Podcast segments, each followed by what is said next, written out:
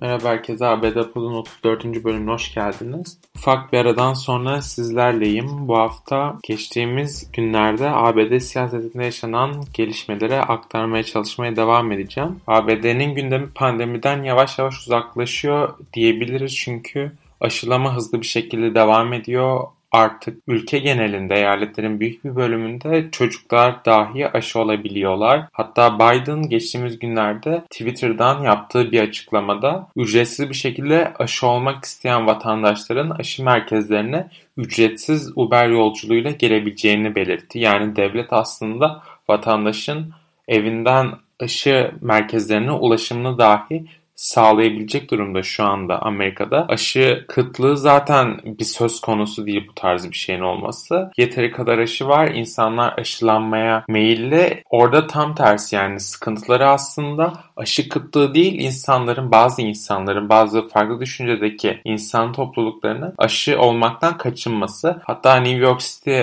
belediye başkanı buna şu şekilde bir çözüm bulmuş. New York'ta aşı olanlar bedava patates ve hamburger yeme şansı şansı elde ediyor. Yani artık insanları ne şekilde aşı olmaya teşvik edeceğiz şeklinde düşüncelere ve yatırımlara yönelmiş durumda ABT yönetimi. Zaten önde gelen üniversiteler de önümüzdeki yıl ne şekilde çalışacaklarını duyurmaya çoktan başlamışlardı ve büyük bir çoğunluğu aşı olan öğrencilerin kampüste eğitime devam edebileceği şeklinde açıklamalar yaptılar. Yani evet yüz yüze eğitim başlayacak ancak sizin kampüse dönebilmeniz için aşı olmuş olmanız gerekiyor ki zaten aşı erişimde bir sıkıntı olmadığı için ABD'de önümüzdeki yıl eğitimin sadece üniversite bazında değil ama bütün kademelerde normale dönmesini bekliyoruz. Bunun da ötesinde aslında bütün dünyayı kıskandıran bir gelişme olarak yorumlayabileceğimiz bir açıklamada Biden aşı olan insanların artık maske takmasının zorunlu olmadığını duyurmuştu. Bu büyük bir coşkuyla karşılandı ABD'de. Yani baktığınızda bir yılı aşkın bir süredir devam eden bu zorlu sürecin aslında bu açıklamayla birlikte sona doğru geldiğini görmüş oluyoruz ABD'de. Aslında Biden'ın, Biden hükümetinin korona kontrolünü ve bu aşılama sürecini oldukça iyi yönettiğini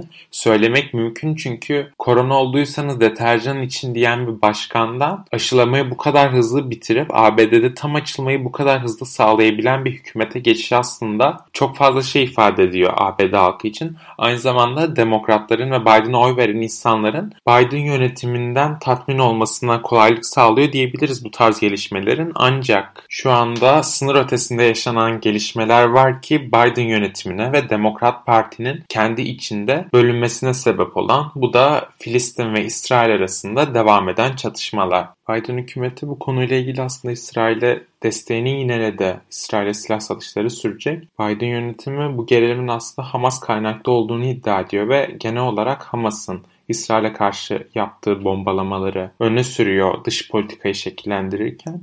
Ancak bu durum Demokrat Parti'nin içindeki bazı isimlerin tepkilerine sebep oluyor. Bunların başında da Alexandro Ocasio-Cortez geliyor. Bu haftaki gündemimizin sonuna geldik. Dinlediğiniz için teşekkürler.